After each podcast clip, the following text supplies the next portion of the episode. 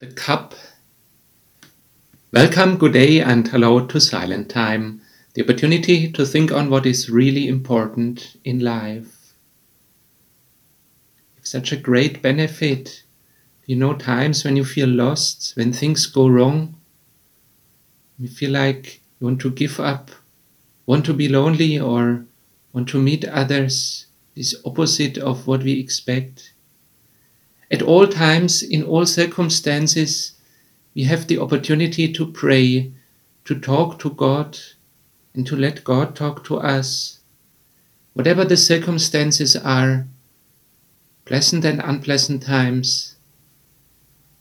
And as a special reminder of what God has done for us, the Holy Communion can serve in good times and in difficult times, even in extreme situations even when facing death from weakness, from sickness, in war, or in prison cells, when there are death punishments.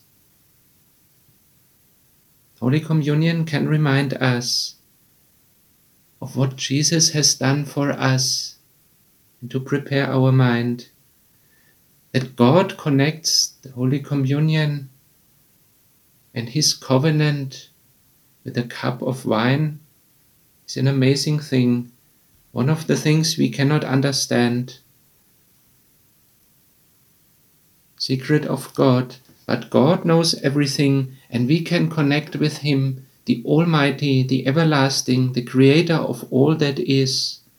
And of course, when we celebrate the Holy Communion, it is a totally different celebration from any other celebration and we meet for a birthday party or anything else, it would be different because in the communion we remember that Jesus has given himself, that he has sacrificed himself and shed his blood on our behalf that we may have life. He has bridged the gap between us who are not holy and God, the Holy One, the Almighty. That is the new covenant, and the cup of wine is the sign, is the symbol for it.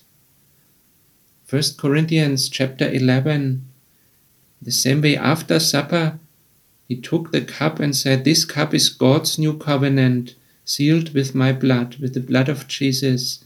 Whenever you drink it, do so in memory of me. Lord, we thank you for that great opportunity that we can always turn to you, that you always listen to our prayers. And we thank you for your advice. We also thank you for the gift of Holy Communion that can remind us, especially of what you have done. Thank you that you offer grace, forgiveness, that you have bridged the gap, and for all that you have done. To you be all praise and glory and honor forever. Amen.